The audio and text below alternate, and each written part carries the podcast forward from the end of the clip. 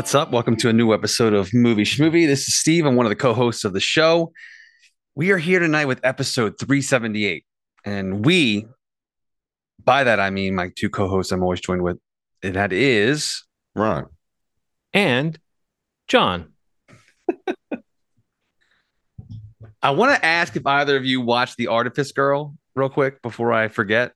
No, Okay. I still didn't watch it. No, not yet. I didn't know. If, I didn't know if you speaking like that, John, was a, a Oh, it was like a thing. something about that. I don't know. Maybe. Know. Okay. Just just on my mind before. Well, I now be forget. on Okay. now be on the uh, lookout for that in the movie. So, so we won't be talking stuff. about that on this episode tonight, but maybe soon. We might be trying to get uh, the filmmaker on the podcast if we can make that oh happen. man, Yes, yes, But, um, really cool. no, I'm what we will be watch it. talking, what we will be talking about was uh, John's pick for required viewing last week, which was Ganja and Hess. Yes. Um, and then we've got a little bit of a grab bag of some movies that have most of them have either been in theaters and now come to video on demand or kind of started on video on demand. But um, we've got a slight collection of films. We're going to be talking a little bit about Sisu, which was a theatrical release that's now on demand Mhm. um, digitally. Uh, also, there's a new movie out that came out last week called How to Catch a Killer that stars Ben Mendelsohn and uh, oh man, I'm blanking out, blanking out. Help me, somebody. Divergent. Uh, dated Aaron Rodgers. Uh, somebody. I'm not. Nobody. Nobody's Uh, I don't helping speak me. Wow. Divergent. and I don't speak Aaron Rodgers. Don't Uh, do you speak the tr- the movie that I'm talking about, Ronald? one? You you the How to Catch a Killer. Oh my God, Ben Mendelsohn, and she was in Shailene, Spectacular Now. Shailene, Shailene Yes. Woodley. Shailene? Thank Oh, you, the, oh, the, Wow. the lead of Yeah, I Divergent. ca- I, for might have some guessed reason- that. That, For that, some that- reason- that took that took a while. Thank you. Yeah, once you said the name, I was like, ah, I know that Shailene, Shailene Woodley. Okay, Shailene.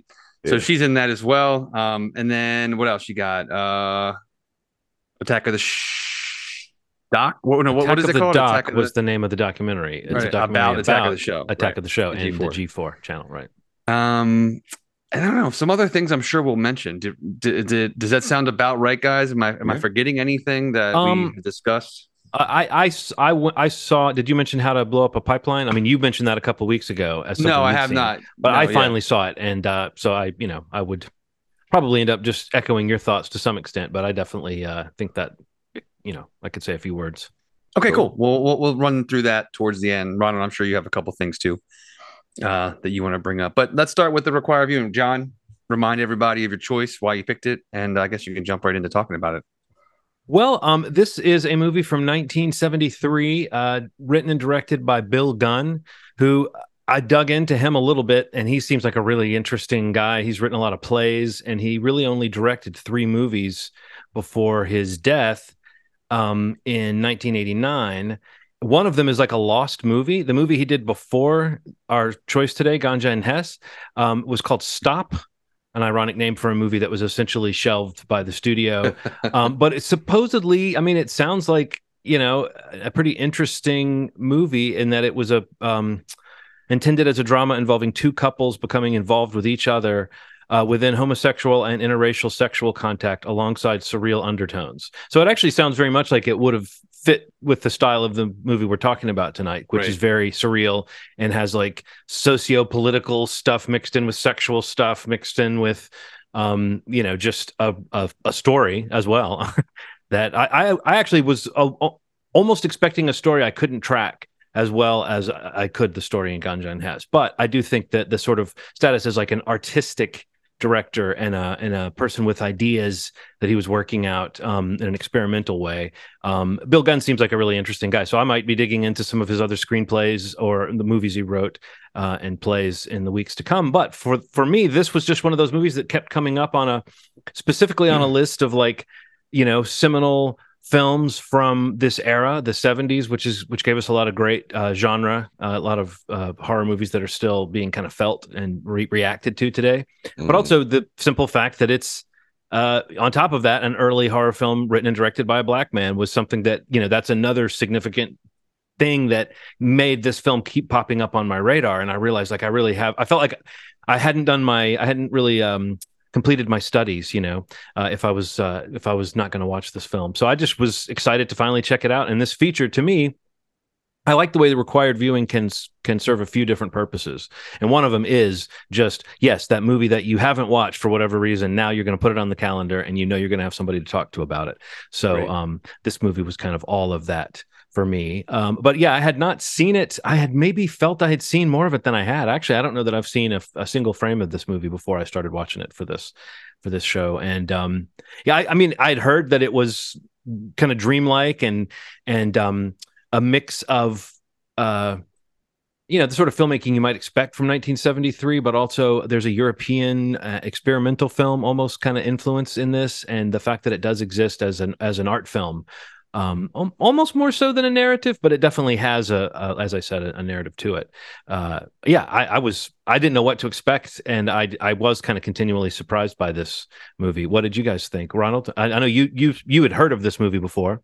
Um, had yeah, you watched I mean, it? No, I don't. I don't remember much about it. Uh, I do know that it it confused me a lot. Like I, the dreamlike thing especially when I was younger, would have I would it would have been unwatchable to me. Like it right. would have been like, you know what I mean? Like I you know, the artsy thing started when I was like 19, 20. So like I could not imagine sitting down and watching this to completion. And it was just like super hard to figure out what the relationships were sometimes.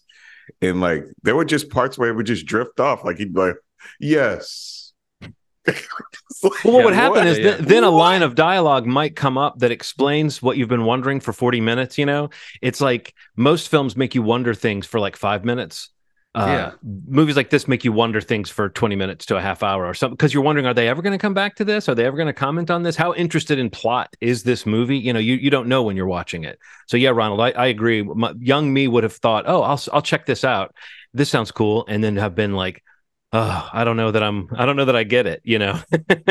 but I was I was glad I actually read up on it a little bit. So I, I was able to kind of put together a reasonable facsimile of what what happens in this movie and and what it all means. But it is it still leaves a lot of doors open. Um, yeah, I think I think as an adult I still had a little trouble following and understanding what was happening. Yeah. Uh, I, yeah, I, I feel like you kind of were you mentioned it like quickly, John, but just like the the narrative, you know, like a, piece of art versus like an actual narrative of a film. I think that's kind of where I kind of fell and I felt like it was probably you know, a lot of one, not a lot of the other for me. Like I felt like it was less of a story, less of a narrative than just kind of like an exercise and I mean, there's some really like interesting cinematography and some, you know, interesting uh, filmmaking happening in the movie. But I mean, I think just like Ronald even said, there was a couple of moments where you know I, I, feel like I started questioning whether I was even really understanding what the relationships were between some of the characters or what I was supposed to track. Um, but yeah, I don't know. I, th- I found it to be like, yeah, I-, I, can probably say like I can appreciate it as like a piece of art, or you know, there's def.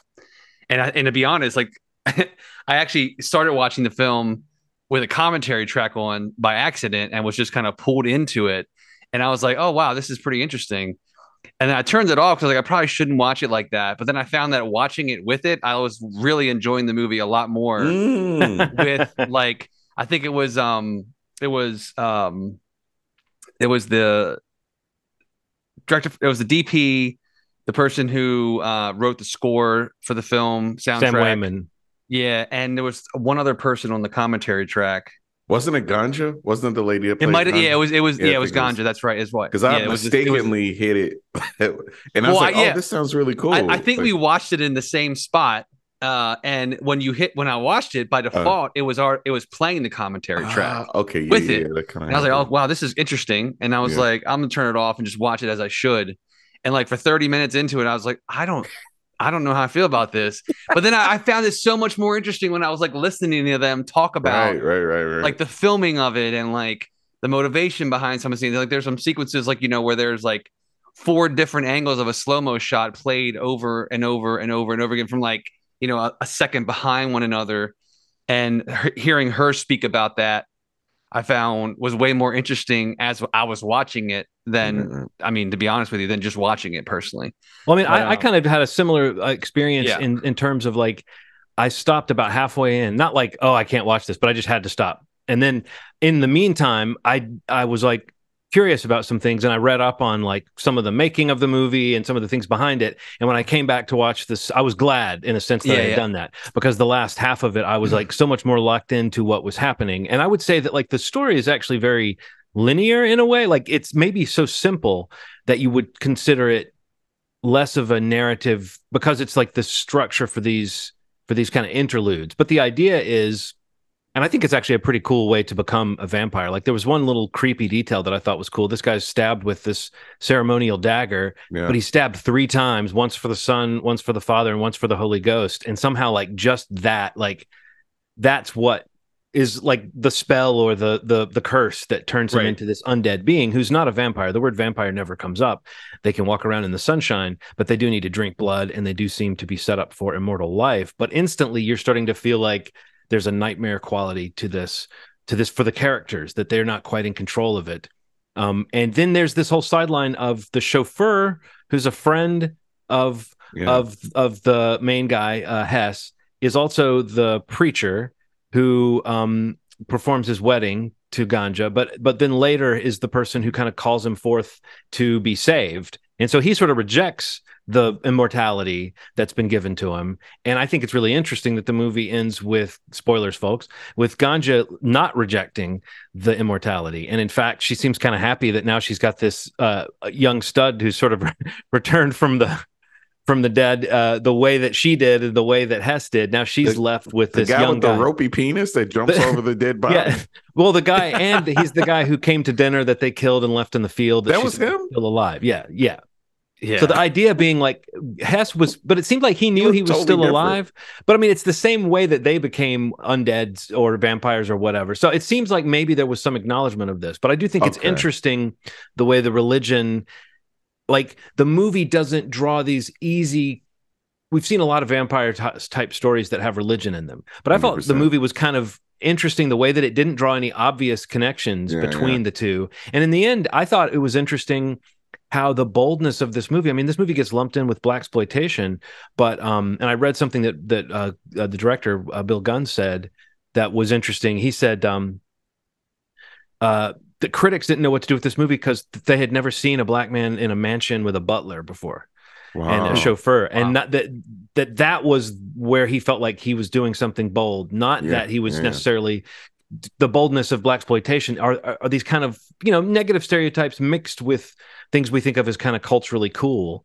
But he was trying to avoid all of those tropes when he made this movie. And you know, um, I think I said last time before we watched it, he said the last thing he wanted to do was make a black vampire movie. And it's like, well, you're that's kind of what you're making, but at the same time, when you see this movie, you can see what what he meant by that. I think that he was like not going to make like even the way the sexuality this movie's got so much sexuality in it but it's not filmed the it's filmed like in an art in an artistic way it's not filmed yeah. in a leering way that that idea of the male gaze is kind of missing from a movie that does have some female nudity in it and does have like one really long sex scene in it um, which they, they beat uh, Twilight to having glittery vampires because that was like pretty pretty sure that's glitter all over them in that sex scene. Right, right. Yeah. Um, but I don't know. I thought that like um, those things made it really interesting to me and that's why i think reading up on it and going oh okay i can get i'm getting a little bit more of the cultural context of this because critics yeah. at the time i mean it's crazy. They would say like as a way of criticizing it that it was black oriented yeah man. And like that's all right. they would say. And it's like uh, oh my god you know yeah, that's not a good look. Um but the idea that this movie had to overcome people's prejudice against just the idea of why you were seeing black people in a movie it reminds me of people as recently as like you know Woody Allen and the Coen brothers and people like that coming under criticism for when they have black people in their movies it's only cabbies or pimps or or or sex workers or whatever and it's like that as early as 1973 you had a guy who was the whole point of what he was trying to do was to like be revolutionary by just saying okay that's not this movie you know yeah. it's like just by not centering whiteness you've made a movie that makes white people or some white people very uncomfortable. Um, but then this is a movie that might make you uncomfortable even if it was a straight story that didn't have some of these these overtones to it because it yeah. does it is it like I don't know it there there is some genuinely kind of creepy imagery in it, but more so I thought that the the sexuality the vampire addiction analogy was really in the forefront. You didn't really yeah. feel like there was any demonic evil in this uh in this story um, which yeah. again I think was part of his point too, which was to, to, to, depict much more of an addiction thing. But anyway, I, I mean, obviously, I have lots of little thoughts because I did so much research about it. But I do think it's an interesting um, artifact of its time that also feels like it's connected to things, but and maybe influenced some people. But it's it's kind of an underground film still to this day. Like people still talk about it as a movie that you know maybe a lot of people have seen and were influenced by, but not a lot of people talk about. Yeah, I'm, I'm glad that I watched it. Marlene Clark was like, I fell in love with her. Like I fell in love with this woman on screen. Like she just was super charismatic, and her and uh, Duane Jones just had like a a lot of electricity on on the screen. Like I really enjoyed that. I kind of would have just preferred like a like a a rom com or something with them with a rich guy and a and a a cross, you know, kind of angry sort of lady who challenges him in a way.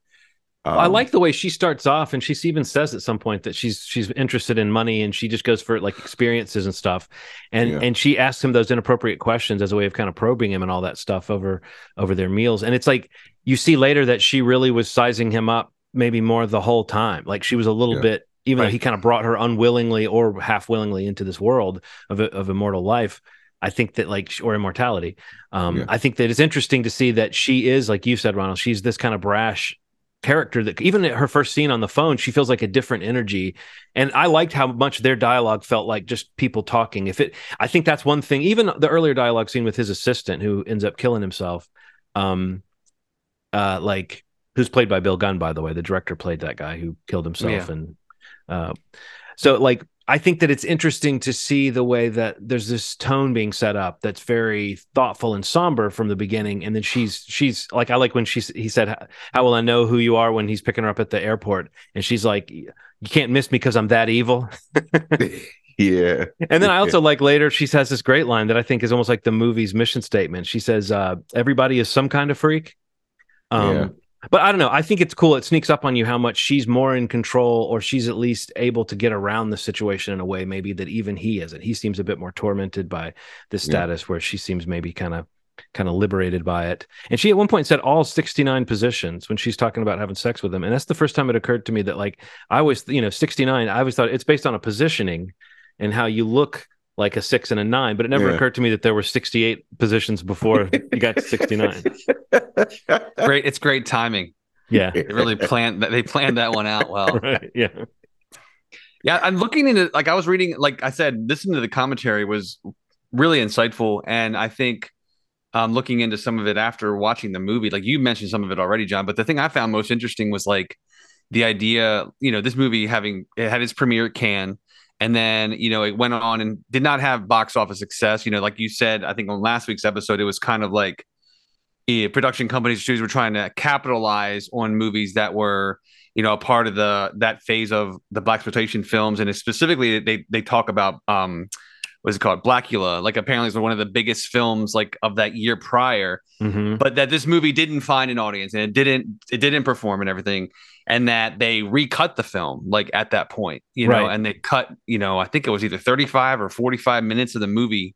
It goes from and, an hour, almost an hour, like maybe 152 or 53 from to like a 78 minute long movie. So yeah, right, cut right. It's like crazy chunk. Um, yeah, and like you know, at that, that point, I think Gunn, you know, I think it, I was reading like he kind of disowned the film and kind of was not supporting the movie at that point. Um, but in the years, you know, in recent years, you know it's it's kind of especially found an audience and kind of cemented this kind of cult classic status that it has but um you know and there are more versions of it available now like the one i'm talking about that had this you know commentary track and things like that like that maybe you got it from somewhere ronald but um it's just it's just so interesting like how the movie can go from like the motivations behind the movie from yeah. what you can read you know to what it doesn't succeed and then they still try to capitalize on the era by cutting so much of the movie into a different movie that even the filmmaker the writer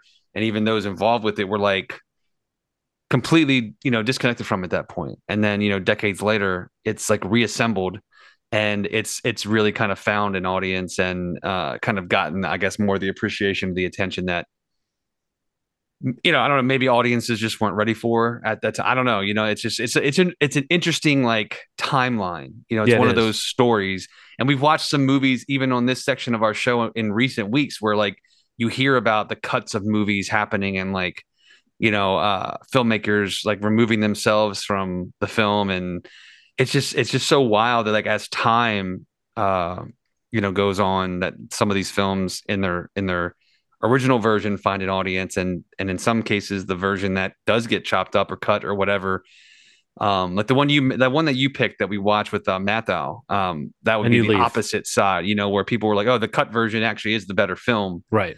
um it just kind of goes two different directions sometimes but i don't know that really stood out to me you know that, that's a pretty drastic cut Well, by all Um, accounts, the shorter version is a schlockier movie. You know, um, right And I, I, there was one interesting thing that I read that said that um, I think the financiers were, uh, I don't know if they were European or something, but basically they had other projects on their plate, and so he had an unusual amount of freedom uh, when he was making the movie, making to, the like, movie yeah to like change the script. Like they got really bought, they really bought into the script that he wrote, and then he was able to make a different movie in a sense based on just what was happening and the way he wanted to go that what that day, you know, when he was shooting because he didn't have this oversight of these producers. Um, so I think that's a factor. One other thing I did want to mention before we left it, there's just brushing te- brushing your teeth with the bathwater of the tub you're in is one of the Yeah. most disgusting things I've ever oh seen. my god That Um, was gross. Uh, but I wanted to just mention the religious aspect of this. There are, are some images of like a um, a tribal figure with like a headdress going through a field Yeah, that yeah. I believe are supposed to be this. Uh, and I, I've you know the Myrthian tribe, I think Yes. is what they call them. Like I, I've been looking into this. I can't tell if this is a piece of folklore or a tribe that they that they used as fodder for the movie or something he completely invented. But I just wanted to state, I really think it's cool how this movie resets your idea of like the source of the magic even though that it's got the trinity mentioned in this you know stabbing once for the father and the son and the holy ghost Yeah. but i love that the source of the magic is not the christian i mean it's not the usual iconography even though there's tons of christian iconography in this film i like that it s- suggests this other origin of the of of the the magic the the force whatever and that at one point like it's just a, i mean i guess i've heard this before but maybe never put this bluntly the, but the cross being referred to as an implement of torture um is Yeah. just i mean it is It is. that's why they would kill someone on a cross is Yeah. because it's a torturous way to die but like just hearing it mentioned that way is such an outside the over like the judeo-christian culture that we're used to the way we talk about the cross is always or at least as a christian but in modern culture the way the cross is referred to is always as this symbol through you know the, jesus or whatever but to Yeah. like reset your thinking of it and say that like if you weren't like holding yourself to christian ideals and you're just looking at it from the outside it's an implement of torture that is like you stand in the shadow of it when you're in a church you know Yeah. and that is Yeah. sort of an interesting i don't know maybe not totally outside view of christianity but i, I thought it was really cool how the movie gave you all that and then like at the end when when hess has been redeemed or seemingly he's in the shadow of the cross but it's a redemptive moment for him. Um and it's a moment that she doesn't have to go in she doesn't have to do that. Like there's not like someone throwing holy water on her making her make the quote unquote right choice. The movie doesn't present it as like a right choice. It almost presents it as like he's too weak to handle immortality. Yeah. and so he goes for redemption. I don't know. It's i just i just wanted to say i think those religious themes are something that might make the movie interesting on top of some i, I will say I, I really thought the dialogue scenes were um were really engaging like there were some moments it's very unpolished acting in this but there Yeah. was something that felt very i don't know I, I i always leaned in when two characters were talking it, it felt like you know in the middle of all this uh, artistic filmmaking and uh you know religious imagery it was like really weirdly grounded in a in a like you said ronald you could almost do the straight movie about this relationship and it and it would work um so yeah i'm I- i'm very glad i saw it Me too. Me too. I'm so, so I have a suggestion since, uh, and this is right on the middle of the show, so we can edit around this if we have to. But since we are now at the end of one of the cycles of uh, of re- required viewing, and there's something we've been wanting to do. We've been wanting to do a bracket episode, and if you're listening to the show, you don't know what that is yet, but we'll we'll figure out exactly what that means. But I was thinking maybe we'll take for the next episode a break from required viewing so we can devote it to this bracket idea.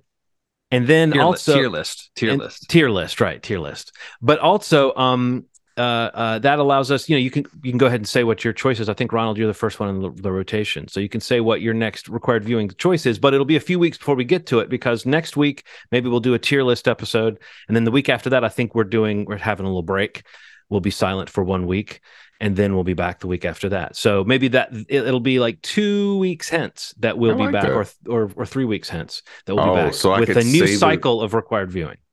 I can say what the movie is. Yeah, you get to say it, but people have a long time to watch it. So if you give us a long movie, that I was that's trying to okay. think. I was trying to think of something that I wanted to see that maybe I heard one of you guys mention or something that I didn't get a chance to see. Vesper. Hmm. Oh yeah, yeah. Did both of you see it? No, I, I haven't seen it, but I've I haven't mentioned it either. Okay, I, I've heard so many things about this movie. Never saw it, all right, let's do Vesper. and I I, I hear about it a ton. Um, so what is it on? That's how a British guy says Vespa. yeah, How vi- gotta get my do that. Vesper. Yeah. Um, So yeah, it looks like it's well, it's on demand. Like Yeah, it's a couple, looks like couple it's just bucks on on, Amazon. Prime. Yeah, AMC Plus, but I don't know if that's um, included with that. But uh, it might be on there. Um, so, So- hold on. So the calendar. So next week we have an episode, and the week after that is where we're skipping. So this Yes. won't be until Right. the fourth, uh, the sixteenth of June. Yes. Okay. dang. That'll be our next That gives you plenty that's of time a regular see this episode. Yes. So you can technically save a dollar a week Yeah, save up the three dollars and then watch it like a day The week- before. yeah, the week of. Before, yeah, the week of, and you'll have you know you'll have some money to get it to rent it. Yeah, I'm excited about this. For the one. price 'Cause it- of a cup of coffee, you can Yeah. join this required viewing experience with us. I'm throwing some the the newest genre to to come into the whole the infant, the baby, yeah the infant of genre sci-fi, which you guys just recently introduced me to. That's interesting. why Ronald. I I. I have an uh, I have my little short list of uh, required viewing ideas, and one of those is one of those for me, where it's like a very recent movie that I just felt like, oh, I didn't watch it, and now I can, and I can make you guys talk to me about it. So I've heard good things. I'm like, man, let's let's knock this one out. yeah, let's do it. Cool. No, I love uh Eddie Marsan, and he's in that. He's, I think that's where Is it that the small across. man? Is that the smaller man with the kind of crazy face? A little, yeah, yeah. He was in Ray. Do- he was in Ray Donovan. Yes, yes, yes. yeah. He's the bro- one of the brothers. Oh, Um, yeah, I don't know. It was on like a list of his. Like, uh, uh yeah, that's how it first crossed my radar. It was like it was Mm. on some recent thing, like people uh, movies you haven't seen. And they were mentioning how you know if you're a fan of his that he's in. I I think I don't know if he plays the father or something. of- of Okay. Vesper. gotcha. Yeah, I love him too. Uh, yeah, cool. I'm happy to watch that. I've, I've Cool. actually have it on my IMDb watch list, so I'll be able to check one of them off. Cool, cool, cool. um, all right. So I guess so. If we're gonna do a tier list next week, uh, should we talk about what the tier list is, or Well, I had Yeah, a 'cause thought. We haven't. I, no, I had a thought because I don't know. I, I still don't know if this would work for one, but I think this could work for one. Um, since Barry and Succession are both ending this weekend, you could do HBO shows. okay. Mm, H- like period. The whole A tier list of HBO shows. fuck. That's a good. That's a crazy one. Because I, I was like, is there enough there? And then I thought, and I was like, oh, Oh, yeah, there's enough there. Hell yeah. there's almost too much. Well, there. it's too much there. I guess you'd have to. We'd have to either have the list, and we're just kind of. So normally, like the tier list that I'm thinking about is, you know, you have basically an S tier, and then A through you know D or A through F, whatever. But like basically, you know, the title comes up, and we move it in, and this would be Yeah. good for the the YouTube portion of the podcast. Uh, you know, you we would actually can move the graphic into, uh, you know, whatever we vote the show to be, and we would go- pick them. We would pick them individually. We would we would rank them individually, and then there'd be an average for like the movie schmovie placement. we're going So- as far back as Arliss. Like Well, no, that's what I'm far- saying. Like if if it's something as large as like the HBO series, Yeah. you would either have to define like a period. You'd have to have, you know, you'd say we're going to have these 10 shows or whatever, and we would rank them. Mhm. Or it'd be more something like, you know, uh, something more, another option would be something like doing a tier list of the Mission Impossible films or of the DCU or the MCU or, you know, uh, you know what I'm saying? Or like the Halloween franchise. Like it's just where it's a finite amount of, of Mm. entries that we could, could we you do like post Sopranos? I mean, would that would that help? I know that doesn't help too that much, could but it that would helps. that would narrow it down. I mean, definitely, yeah, definitely Quite narrows it down. because that's like the Um, era of prestige television. That's like Yeah. the era of HBO being like this crazy. Because there was Well, still a ton of shows before spread. yeah. Yeah.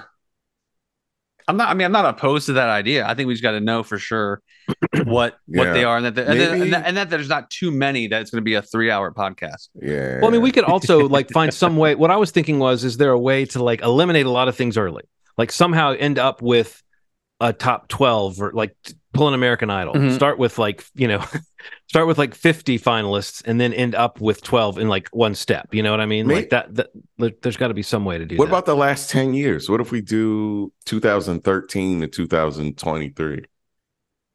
And then maybe we could Fine. go before that before that for the next one. I mean, but we See, to me, it- that knocks out too much of the interesting mix of like your Deadwoods and your and your Game of Thrones and your Succession. You know, I mean, like the, to me, it knocks out too much stuff. But I, I do think there's got to be some way to to get the list da- that we're ranking down. there's gotta be some way to many do it HBO quickly. shows. It's Well, Yeah. we'll figure it out. Anyway, that was just a thought. yeah. Yeah, and we could just we could just run the pod and just have the idea, and that's that's the idea. You know, we don't Yeah. have to announce it necessarily, but we can yeah. we'll iron out those details and hopefully have a nice tier Hell list yeah. next do week as a Yes. special one-off kind of experiment because I do think it would be something cool to do, and especially the idea initially when I mentioned it was just the idea of like when we when we get into these properties that come along that have you know it's a franchise or we could group it along with something and especially in cases like where we're not able to see the movie beforehand things like that just to be a little more timely and talking about stuff in the genre or stuff in the franchise the tier list even if it was like in a, a shorter version of it in the same episode would be cool to just kind of have as a new you know like a new segment on the show Yeah. where listeners can get an idea of where we and the show you know fall on that franchise or on that you know whatever Yeah. group of things. Uh, like if we do the HBO thing, like just like kind of where we fall on that period of HBO or that selection of HBO's titles. What But, if we um, what if we all agree on like a list of 12? We'll find some way to agree on like Yeah. the shows that are in contention for best show ever that are HBO shows. You know what I mean? Like cuz there are those shows. There is like we could figure The, out the, on- the only ri- the only risk of that if we're going with our the best shows is that we're probably not going to have many placed uh, C, D, and F tier. Um, Maybe, maybe not. Maybe we could be oceans apart on where we feel about those best shows. I but feel like I could create an F tier even if I'm saying I like all these things, there's still an F tier. Do you know what I mean? Like there's still a a lowest tier. If, So if there's you a take wor- there's a world in where that one of the top 12 uh shows that we would pick would be in an F because of, in terms of tier, like it still is the worst of the best. You know what I mean? It the still would be the of bottom the 12 the bottom of the top. 12 okay as uh, okay. Tom said to Greg Got it. on Succession. got it got it yeah no this is cool like Yeah. we, we'll iron it out we'll figure out what to do but that'll be something coming up on the podcast like and i think we'll we'll kind of it'll be it'll be something we kind of learn as we go but i think it'll be kind of fun Mm-hmm. beyond just talking about a franchise in general which we've done many times um or watching along to certain things i think it'd be fun to actually like each of us say this is a s this is a b this is a d yeah, Yeah. be like, okay, well, for the show, that's a B. You know, that hits that sits in the B tier. yeah. And like, you know, you don't have to have something in every letter, but ideally, in a lot of cases, like you want to kind of limit what you have as the S tier. Like you have like one or two, you know, like you kind of have like the unanimous thing as like the king of the castle in there. Or the queen of the castle. All right, cool. Well, we'll figure that out for next week. But for this episode, as we move Right. along, Mhm. uh, I think we've all did, did you watch Sisu, Ronald? yeah. Okay, cool. I, I was making sure I, I didn't see it on, Shit, I. I didn't see it on the thread, but I mentioned Sisu a few weeks back when I was Mm. fortunate enough to see it in its in its theatrical run. Actually, the, the Mhm. weekend that it came out, and I was really happy that it, fin- it, it finally, I say finally, just two weeks later, it comes out on video on demand, uh, and it's like it, it's just like yeah, you guys can finally check it out. Um, I already said a lot about what I thought about this show, this uh, movie in general. I thought it was awesome. I really liked it. I told you both so uh, so much as you know the action and just the way it was shot and just kind of like how kind of lean and I don't want to say mean, but just like you know has this aggressive nature to it that I I kind of liked, especially in the story that the movie was telling. But I don't know what did what did you guys think of Sisu? Uh, Ronald, where, why don't you start, man? Since you brought it up most recently. Um, you know, I it, I I knew that it was one of those kind of sneaky movies that for the informed, just people were raving about it. So I, all I had in my head was that it was a revenge story of some sort, and I was ready. There were some Nazis, but what I got was something that felt a lot more like emotional, a lot more like Sisu, the character, just had a lot behind those eyes. And then some of the things he did for some of the characters really showed that there's something a little more going on with them. Like regardless of what it, you know, it wasn't said beyond, you know, what what he did prior to um being where he was, where, where when you find him in the story. But that was one of the coolest things in the world. And I I, I don't know how you could say this without sounding like crazy, but I like the Nazis in it. They were just so like evil in a way that I was like, man, these guys gotta go. It didn't stop, you know, and and the the the, the I'd never seen something that kind of took on this narrative where basically like the Nazis has got had gotten chased out, and this was the last hurrah. This was the most evil that they could be before they got kicked out of the country. You know, it was like really cool. Um, the sound of this movie blew my fucking mind. Like I wasn't mentally prepared for how I was gonna. I mean, and the fact that this is like, you know, this is like a, a PVOD version of the sound, which typically is like not. I, I'm there's there's a there's there's this term that they use, Mickey Mouse mix online, which is basically like all the Disney Plus stuff is kind of crappy, you know, for and it's for big movies with explosions and stuff. And it and you don't hear what you're seeing on the screen. You'll typically watch something, you're like, this doesn't sound like the thing that's happening on the screen. With Sisu, every little crunch on the ground, every you hear everything. And I don't know how they did it, mm-hmm. that it mm-hmm. sounded so like full for something, you know, so small that they had the right. sound design. But this was between the story and the sound, one of the better movies that I've seen in the past like couple years. I, I loved it. it. and it's one of those movies I feel like I could turn on at any point. I could rewatch this movie because the the Nazi stuff doesn't get too heavy, but you know how evil they are, and right. it's just straight violence, and that's what I want sometimes. So I I loved it. I thought it was so good. Cool. What'd you think, John? I mean, I guess I'm sort of in the same uh, boat that you both are. I thought it was. I mean, I feel like this is a very enjoyable movie, and especially knowing that people have enjoyed John Wick and they've enjoyed um, even Nobody. Uh, I'm trying to think of other movies that kind of hit this model of like just watching somebody Blonde. go in and, and hmm? Atomic Blonde. Atomic Blonde. Yeah. Oh, I, knew, I, I knew there was one that I wasn't thinking of.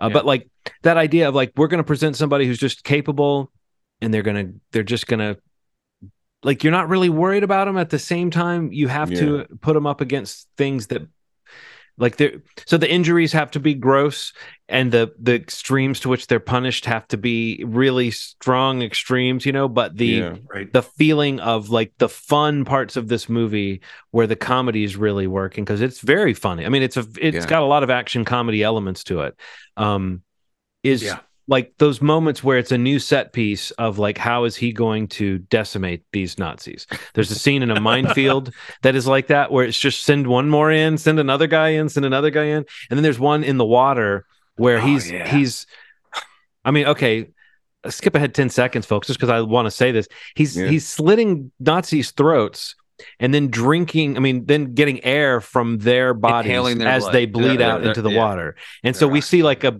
it happens to like two or three guys in in a succession, and we're watching him do that, and we're watching the guys on the shore like. and the the the main guy uh, keeps sending in another guy, like just pointing. I don't know. There was some really good, like yeah.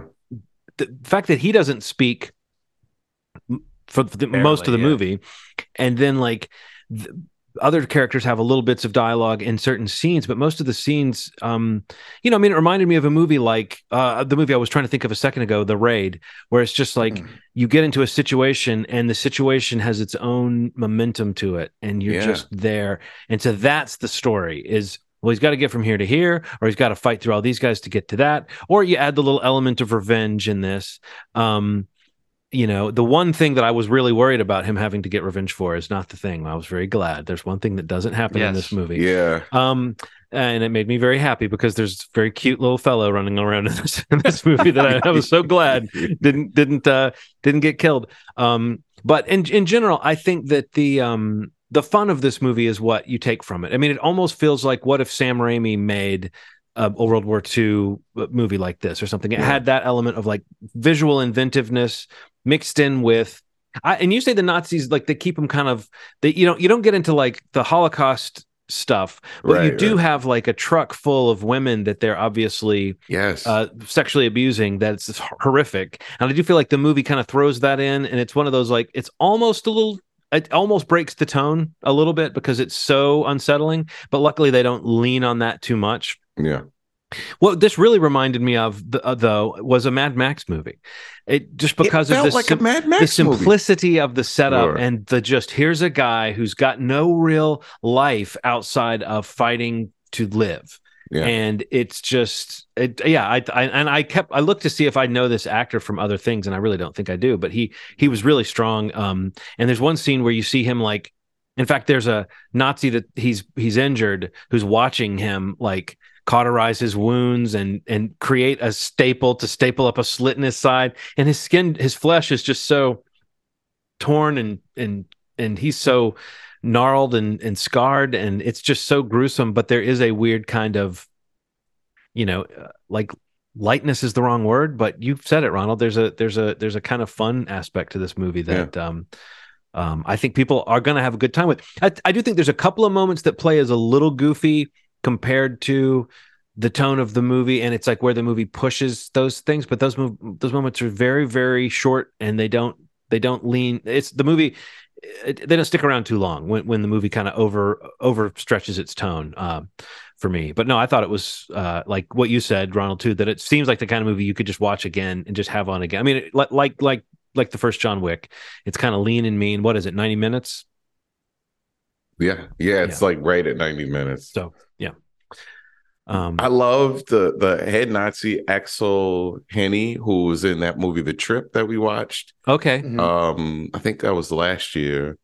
He just him reacting to every cruel act that Sisu did was so funny.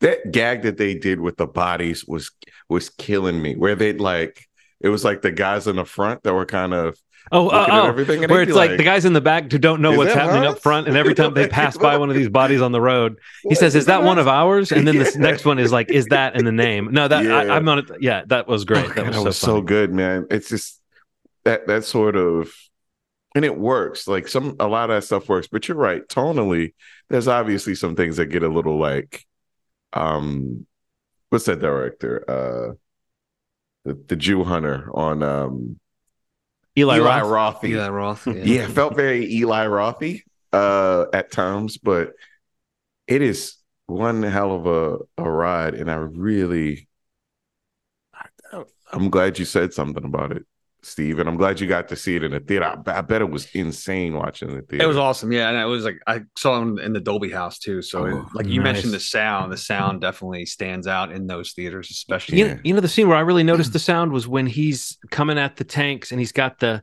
shields and the bullets are going off but there's also you're hearing Yes. like the ricocheting bullets off the shield Yes. and you're also hearing it almost reminds me of like um uh, a student in my class wrote a paper about the sound of Saving Private Ryan, and I've been kind of Mm. digging into that. But just that all those little different sounds of bullets hitting the grounds and different different kinds of bullets Yeah. hitting, and it was just uh, yeah. I mean, it was just like such a cool moment. But that's the scene where I really noticed like, oh, this Yeah. sound is doing something very atmospheric. Um, and then the score occasionally would be like rock music, but Yeah, it, it yeah. didn't seem anachronistic most of the movie. It didn't feel like it was trying to uh, to overdo that that idea. Whoever mixed this thing, man, like it's it's set up for all sorts of setups, and that, I think that that's what I'm talking about when I talk about like a movie with good sound. Yeah. I'm not talking about necessarily having a home theater set up, like something that's good enough to sound good on a, a sound bar or or even a TV. Like yeah, that's good. that like thing Steve's was- got the sound bar, right, Steve? yeah. Ronald, you've got like Yeah. a full theater setup in your home. Yep. And I have a crappy LG television with speakers on it that I that are fine for me. So it's Yeah, like but- three levels. We all thought this movie sounded good. Or actually, you saw it in the theater though, Steve. But did you did, rewatch it by any I chance? did. or- Yeah, I Oh, did watch it last week. Yeah, I really man. like this one. Uh, it's definitely it's definitely a standout uh, so far for me. I mean, it's also like I mentioned it before. I feel like the filmmaker is also a kind of a standout because I feel like you know this is a movie that was made for like six million dollars. Wow. And, you know that's kind of crazy when you consider like a lot of the action and the way they shot some of that stuff. Yeah. Um, it looks it this looks really good. Like I feel It like the does. the the effects and the action and the the the the deaths, you know, like like the like you mentioned the mine stuff. Like that's that shit looked amazing. It did. And um, yeah, I don't know. I- I'm curious what this guy does. What this guy does next because I don't know. I, it it feels like one of those things where you know the movie a movie like that that's gotten attention. Um, you know, it's Well, he did rare its- exports as well. and Yeah, that's a I remember got that some one. attention. Yeah, so he, yeah. you know, this is, and I would say, And yeah, that was the also look, a while ago though. Th- but you're right, Steve. The look and feel of this movie, the stylization of the violence. There's the, really the first real kill we get, where the guys. I mean, that scene is so great. Where you just know these guys are not gonna. You don't know how bad it's going to get before he starts fighting back. But when he starts fighting back in the first scene, I loved how he decimates that that uh, that group that's got him at gunpoint. But the knife Yeah. through the head, the first Knife through the real head. kill, it's just. I mean, I hate to say it's like beautiful, but it's like so cool Yeah. the way it's shot, and it's such a like. I mean, you know, you can kind of see the seams of the effects occasionally, and it's a little mix of CGI with with practical, I guess. But I thought it was just really clever, and it's got that. It's you know, it's not quite all the way to like Zack Snyder levels of stylized violence, but it does have that. It like good use of slow mo, good use of when they move the camera around and do something interesting. It really does keep you guessing. And there's a couple of shots that I just noticed were beautiful. Like there's Yeah. one shot where he's in the foreground scrounging around to get his gold off the ground Oh, with the tank and, in the and, like the mist, the, like through or through the smoke or the fog, Yeah. the tank shows up, and there's like guys they're all hanging out on top of the tank, and they all look kind of cool. I mean, it's like one of those moments where you go, everything about this shot was like styled to the to the absolute nth degree, and yet it works within the world of the movie, and that kind of Yeah. stuff is just that's where you want to rewatch a movie, Ronald, is when it's like somehow this movie being a gritty, fun. Kind of Right. silly action movie. It's got like cinematic grandeur to it, and Yeah, and that's not yeah. something you you know you can't always get that. six million dollar accomplishment. That thing looked like 30, 40 million. Easily, Like it, it right? looked, I mean, look great. golly. Yeah. They're gonna they're gonna pluck him for And- something bigger. Yeah, and you're talking that's about just- like yeah, you're talking like you're yeah, you you you have the mine sequence, you have the you have the water sequence that John mentioned. You know, you have uh, the on the road tank bike thing that's Yeah. going on, The the, airplane. scene? The hanging Yeah, I mean, scene. all, all that stuff. Yeah, exactly. Yeah, the, the hanging scene. You know, like yeah, there's just there's a lot of there's a lot of setups in this, and I just I yeah, it's just it's just really impressive. I thought. Yeah. Um, but yeah, so Also, yeah, we Steve, I love a movie that has a title that you you know when you know when someone would say it, but they don't say it. Yeah, yeah, yeah. Like there's the beginning of the movie, we get the explanation of Sisu. It's a state of determination that comes when all hope is lost. And then later in the movie, the girl is kind of doing the the um I've heard in screenwriting terms, this is uh, called the, the praise of the killer, where it's like you have somebody talk up up the how how badass the guy is. There's a few Yeah. conversations, but there's a scene where she's talking about like, well, in Finland we have a word that's untranslatable for this thing, this quality that he has, and so we know the whole time it's Sisu, but we, she doesn't Yeah. say it. I like I like when a movie like makes you think they're about to do the they said the name in the movie thing and then they don't do it, but your mind is filling it in for them, Yeah. you know. So Yeah. I thought that was really cool. Felt Tarantino-y. That part felt very like The oh, chapter man, breaks kind of felt like they were reaching Yeah, for sure. Tarantino too. for sure, for sure. Loved it, man. Good, good, good. Yeah, Thank well, that's you on, so it's on it's on demand at home. So if anybody's listening, it sounds interesting. If you haven't caught it yet, definitely, it's definitely one to watch. Uh, and it's on demand, so you can watch it at your house. Um, And it knows when to end too. Like I love Oh, the little yeah. ending Yeah, I mean- moment. ninety, yeah, like you said, like ninety minutes. Like just, it's such a good watch.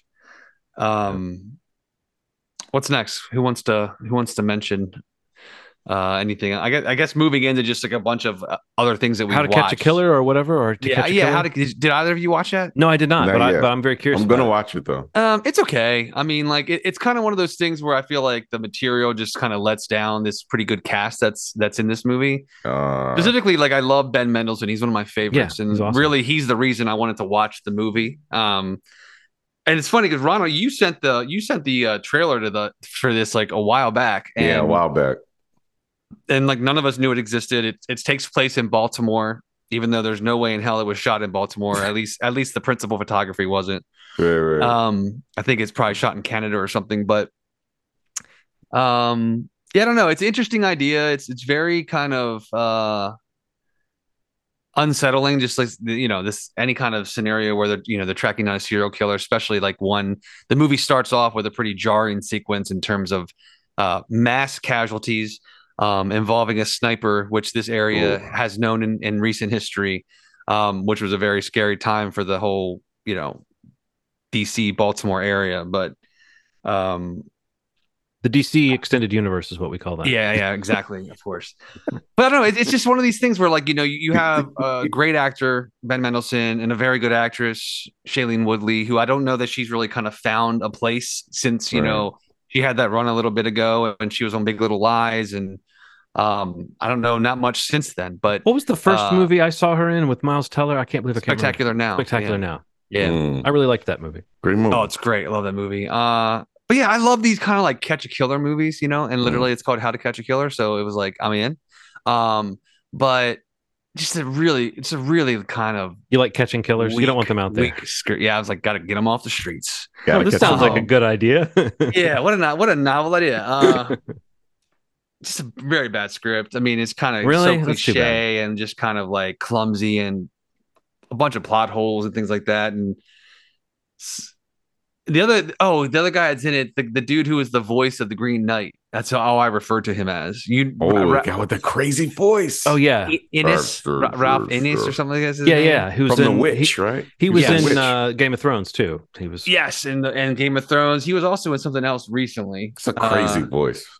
he was the Yeah, voice it's of Oh my god, what did I? I just watched something else with him recently. Oh, um, the Pope's Exorcist. He was okay, the voice. that's He was next in on my list of things to he watch. was the voice of the demon in that. Oh, Yeah, perfect. Yeah, I know, so absolutely. Yeah, no, he he's really good in in it. Um, but it's just a movie. It's just, I mean, you can see why this movie was going straight to demand. Like it's one of those very middle of the road. I mean, this movie's on Netflix. It's in the top ten. I'm telling you right now. Mhm. Yeah. It like you know, yeah, it, it's one of these things that just it's got enough going that it's watchable, and it's not like bad, bad. It's not like horrible Yeah. because it is kind of elevated by you know some really great actors and actresses but um personally i was like i want to see baltimore and it's like there's some aerial shots of the harbor and things like that but it's like nothing else looks like baltimore or or acts sounds whatever no no Right, right. real So distinction is Ben. Mendelsohn doing a Baltimore accent, or is he doing a British no, accent? no no no. he's just doing uh, his american accent Oof. um and even like the Ralph Ineson guy, the guy, the Green Knight, the Yeah. the, the voice, even him, like he's got like he's American in the in the show or in the movie, but it bleeds so bad. Like it, his British accent comes through so heavily Dang. um in it. It's just one of those. Yeah, those accents are weird, but uh, this this is. I mean, this is on demand, so like you know, it's a it's a wait for it for me, I guess, on our scale. But I mean, you've already waited because it never had a shot. So if it's there, um, Right. you you might want to check it out if you like, you know, the kind of procedural, you know, police like putting together the clues and you know and that kind of thing. But it, it for the for someone like Ben Mendelsohn to be in this movie, who I again I love and like I feel like he's one of the best actors out there right now Right. and I've loved him since one of my previous required viewing picks, uh, Animal right. Kingdom. But like, I just I will watch anything he does. I don't, I don't, you know, I don't care the- the- to the extent that he's involved with it. But he's one of the leads in this, so I was a little let down that the the the the, the kind of the dialogue and the screenplay and even some of the filmmaking um just kind of lets both him and Shailene down. But Yeah. um yeah, it's on demand. It's okay. It's a it's a, probably like a it's a two and a half out of four It's star movie for me. It's something something in that ballpark. But Okay. uh that's how to catch a killer.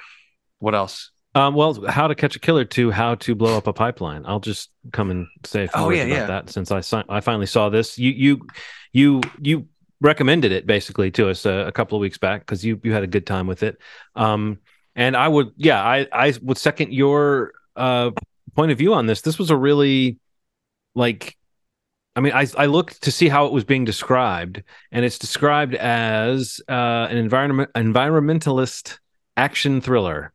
Um, and that's what it is. And it's like those two things seem like they wouldn't Through go and through, together. yeah, Like you yeah. almost associate an environmentalist film or a film with that theme as having like a uh, a homework kind of feel to it. Um, and I'm not saying this movie doesn't make you grapple with some interesting, deep ideas, but the way this movie proceeds, like right from the opening moments, it's throwing you into the middle of this plan. These these this group has. I mean, essentially, some people would call them activists, some people would call them terrorists. Um, uh, and you know, you you find out as they go, kind of what the what their plan is, what their specific plan is. But it's a little bit of a procedural of. I mean, the title how to blow up a pipeline is kind of it's not quite how to there's actually a point where someone in the film is in like an underground bookstore and they're reading a book and we don't i don't know if we know what the name of the book is but the person walks up to him and says uh, Yeah. the book doesn't actually tell you how to do it um, and you kind of are thinking oh they're reading some kind of environmentalist book or some kind of activism book Anarchist cookbook. that might be Yeah. I called was but i mean the book Right. might as well be called how to blow up a pipeline and they're they're reading Right. a book that's and i think it's based on a book um the movie is so it made me think oh is that like a little meta comment on the book that the that's got that name isn't Mm. actually a how to but anyway my point is just the way the characters come together it feels very of the moment you know? I mean it's just like the these this group of characters they're young and the actors are sort of relatively unknown. Um uh i, recognize uh, the guy who played ethan i think. I think i've seen him in something before. Oh no the guy who played logan. Um uh i'm looking now. Oh he was an american vandal. White lotus. Oh, okay so no wonder i recognize him. Um but anyway Oh, Lu- the Lucas Lucas Gage. yeah Yeah. and i may actually recognize He's the one that went viral during the pandemic when like that director like was a dick to him in the the video audition. Do you remember that video? No. He was like auditioning for a, a part. I don't know if it ever came out what movie or show it was for, but like he was he was on a Zoom audition and the director was thought he was muted and he was like oh yeah yeah talking like crazy shit about him No. or about how like poor his apartment looked and all this stuff. Oh. Oh, it was, it was brutal. But yeah, since then though, he's like kind of sort of come into it because yeah, he was on White Lotus and he's got this. He's got a couple things going right now.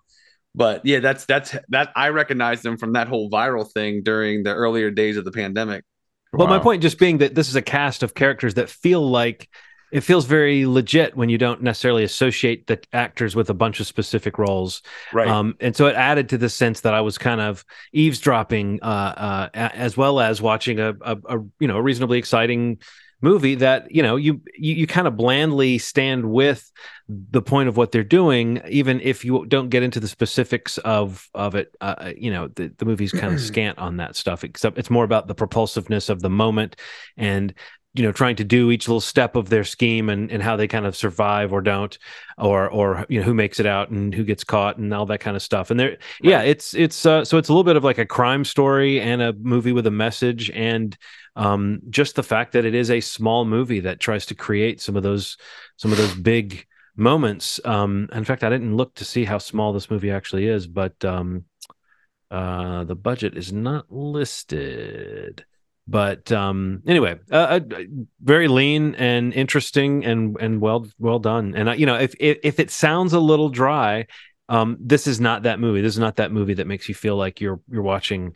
somebody who turned an editorial into a into a film. It actually does feel like it's trying to hit the needs of being a movie first and then it actually happens to kind of link up to ideas of sort of i guess the question of like how far would you go uh for your beliefs or how far would you go to make a stand um you know to the point of doing something criminal as these characters Right. do Wow.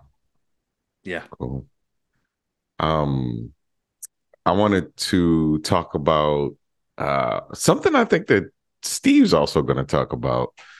Um, and it is in the in the uh eve of Max and its rollout, um, there was a cool docu series, limited docu series that came out, and that's the Smartless um Hmm. show. I've only watched the first one, but I'm in. All right, yeah. it's- yeah, I'm in. So uh, maybe I should talk about Max at also too. So I'm a, I'm a Discovery Plus owner. I mean, I have it. Uh, Aaron loves her 90 Day Fiance and whatnot, and you know, Discovery and and and HBO Max have fused. They have run into each other full speed to create Max, which is a jumble clusterfuck. And for the first like 10 hours or so, most people aren't able to sign in. But once you get in, it's a it's a it's a lot of the same in a lot of ways, but there's a lot of upgrades. A lot of things like Lovecraft Country has gotten a 4K update. Uh Mare of Easttown 4K update. It's crazy. Like it's it they're they're incentivizing kind of stepping up to this new service. Things are in better quality. I saw Sex in the City got a little bit of a bump as well. Um, but Smartless is just a, a great podcast for anybody that maybe started listening to it during lockdown. uh, You know, it was kind of this thing that felt like a little bit of a hobby and, and, a, and a way to get away from the craziness of the pandemic for the, the three people involved kind of became this huge thing and they they started Did you say who they are? Did I don't know if you did. uh Jason Bateman, Jason Bateman Sean Hayes. Sean Hayes And and, Will um, deep voice Will- guy Will Will Will, Arnett. Will Arnett. Um, and it, they're an unlikely group. I mean, Sean, obviously being the the more artsy of them, and they all c- create this cool dynamic. That's that's just nothing more amazing than hearing Will and Jason argue. Though, like they just rip each other apart. But um, the DC the DC uh leg of the tour is the first episode, and it's just really fun to see them interact. Um, and even take in for them this this this new version of fame that kind of comes like podcasts resonate with people of- in a very different way because you're like in their ears Yeah. you know you're driving with them you know so it feels a little different. So uh, it, it's crazy. They're responsible for some of the best tv content to ever come on and and yet this this podcast is putting them in places where they they never thought they'd ever be. So it's Yeah. fun it's it's a really fun experience Well, they also have just in terms of the podcast. The, I'm not sure what the show's doing with this, but like they're one of those things. It's kind of like the Conan O'Brien effect of like, oh, y- oh yeah, he can get anybody. Oh no, shit, he's Conan O'Brien. Th- th- they have that element. I mean, they like on the show they kind of surprise each other with i a love that with I a with a guest. But Yeah. that idea of okay, yeah, between the three of those guys, they can probably get just about anybody in entertainment and Yeah. even from other areas um, to come and be on. So it's like that's the other aspect of it is if you're a podcast listener, uh, po- the big names kind of only go to other big name. Now that everybody with a big name has a podcast, 100% there's plenty Yeah. of places for big names to go, so they never have to. Uh, you know, slum it with the hoi polloi. They can they can stay with other uh, other uh, rich and famous people. So I think there's this interesting thing of us like I, I shake my fist at those podcasts, those really well done podcasts by famous people who get in at the at the at the deep end of the pool because they're you know they're Yeah. famous already. Yeah. but but 100%. it, it does make for a really cool experience because you can hear some of those people that um you know just in a comfortable conversation that you might not normally get to hear. So yeah 100% do they have And guests so- on the show? I haven't I haven't looked into the shows. Like- yeah yeah okay. So they yeah, it's, have, it's it's pretty pretty amazing. It's the the tour has starts off with Will Ferrell, so like it just oh awesome. I think I wh- did see what kind of standard does that set for the other cities that they go Yeah. to? no, Um, it's a it's a it's an awesome podcast. Yeah, I mean Yeah, they they really they get a little bit into. I, I've watched the whole series. Uh, and just binged it like Oh, cool, cool, really cool. quickly. Um, yeah, I love the podcast. Uh, Mm. I've really been listening to it since they pretty much launched it, and yeah, it's really interesting. They touch a bit a bit of it on the series in terms of like you know, and, and they've talked about it on the podcast, but just like kind of where the podcast started initially being something that Will was going to start a podcast during the pandemic to kind of talk about his sobriety and like you know the the kind of journey he's been on, like you know what he's gone through, and just you know for people to, to, to relate to, and just to kind of open up a bit. And he talked to Jason about it, then Jason talked to Sean, and you know it it it, it evolved into what it is. But um, the great thing, if you're a fan of their doc of their podcast, is that you know this element of the, the, series really focuses on the just the three of them and less focus on like who these special guests were for this mm. tour. You know, the special guests for the tour were are kind of more like just like the icing on the cake or like a little little side treat or something. The series that Max launched is I think it's six episodes. Um, is really yeah just kind of traveling around on these dates or these cities that they did uh, for this tour uh, last year or was it 22 i guess it was 2022 um, but really kind of just like having time with them off camera even though they're being filmed obviously but i mean like off recording the podcast and like to kind of see how they are amongst one another to see how it's not all you know like laughs and fun like there's definitely some dramatic moments um disagreements um you know just a lot more insight into who these guys are as people um beyond what we think of them you know as podcast hosts or actors or comedians or um musicians you know sean is just yeah it, that's one thing too that comes off on the pod he, the podcast and the show, but like he, it's crazy how talented Sean Hayes is. Like he's so talented. Um, like, he, like he, he's literally on Broadway right now. Like you know, and his his show that they've talked about on the podcast so much. Um, you know, he's just incredibly talented. And I think the show spends a lot of time kind of really kind of delving into their relationships with one another as one-offs, and then you know the, kind of how the three of them come together. But the mm-hmm. series is great. It's directed by Sam Jones. You know, okay. the majority of the series is in, yeah is in black and white.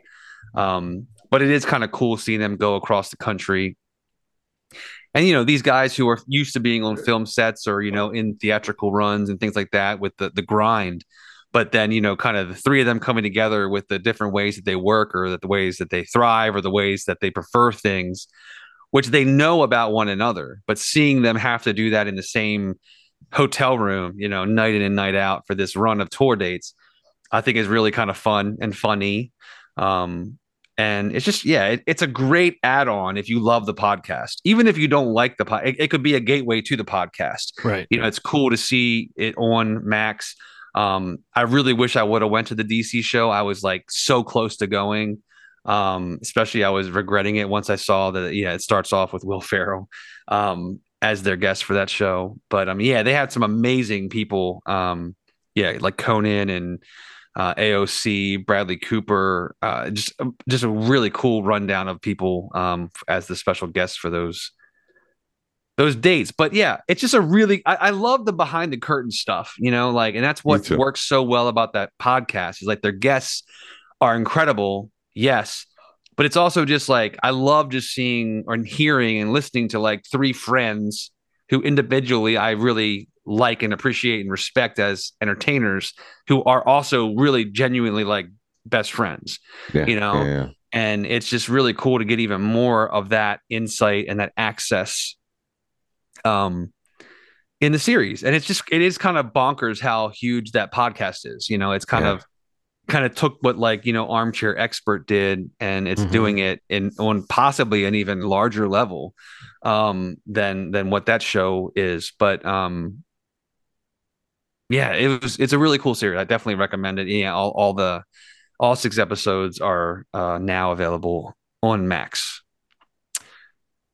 Um I think that was, and I, that, I think that's what I had listed out for the episode today. Um, was there anything else you guys wanted to mention? You mentioned um, the Max Platonic. Have you guys checked out oh, Platonic? I didn't, I didn't, watch it yet. No, is no, embargo up for that?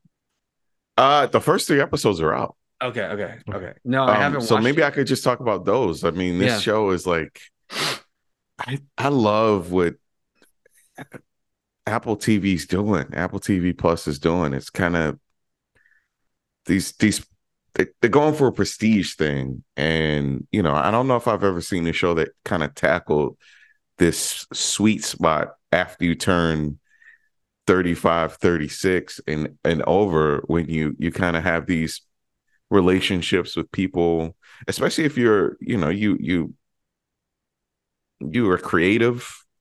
Uh, you you kind of leave with people of all shapes and sizes and sexes, and you know, a platonic relationship with somebody of the opposite sex, and how you may need them later on. Like it's just weird how you know I've, I've had those relationships where like you may not talk to somebody for five years and then one day something comes up like you know you saw somebody from you know a time where you were a little more outside and Yeah. um you guys connect again and there's something really cool about it I, I don't i've never seen a show that really captures that um and how they can kind of bring up a side of you that you haven't been able to access for a really long time and, and um seth uh Seth I'm not gonna say Seth Green. Well, fuck am I Rogen. Seth, Rogen. Seth Rogen and Rose Byrne are just electric. You know, it's just pretty incredible. And um her husband, Luke Macfarlane,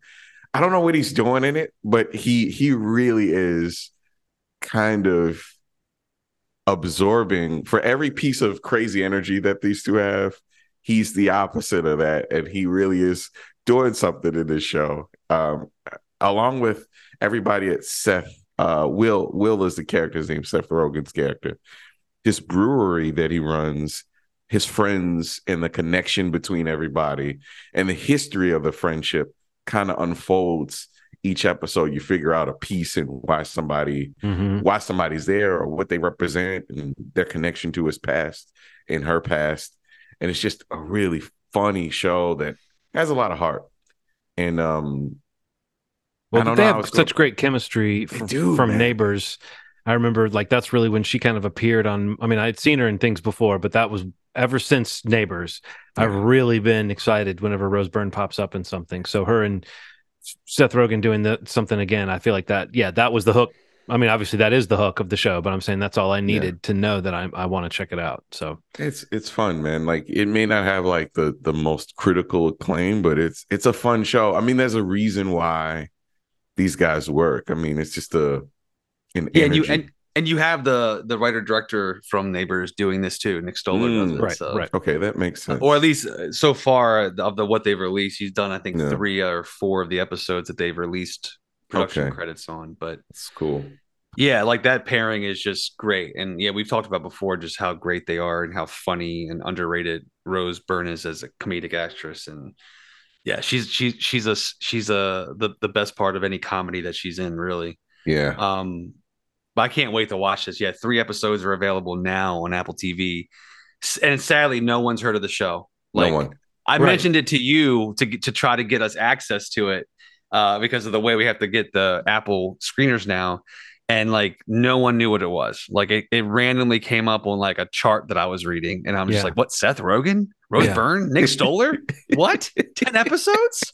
How am I gonna what? And it's like, oh yeah, it's available and you can watch it. it's half like, oh, hour, half hour or hour, Ronald episodes. between a half an hour and like 40 minutes. Okay. I think you know, I think they're pretty short. Um let me just check so I don't tell you something wrong because I'm like it's like right in front of me. Um sorry, it's loading. Uh, yeah, half an hour. Okay, Half an hour Uh, episodes. I was kind of hoping for some reason it felt like it should be a half hour show. you Yeah. know? hundred percent.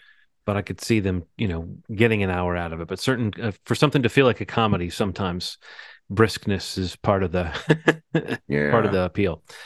Um, Yeah, I can't wait to watch that. And yet again, another show on Apple TV that no one knows about. another another banger that they just Did did you guys watch any of Silo, uh, which I mentioned No, last I- week? no, no, but I it's like I cannot wait to start Yeah. on that. I'm- okay, okay, same. Yeah, I cannot the, wait new, to the, start the on new episode that yeah, episode four was really good.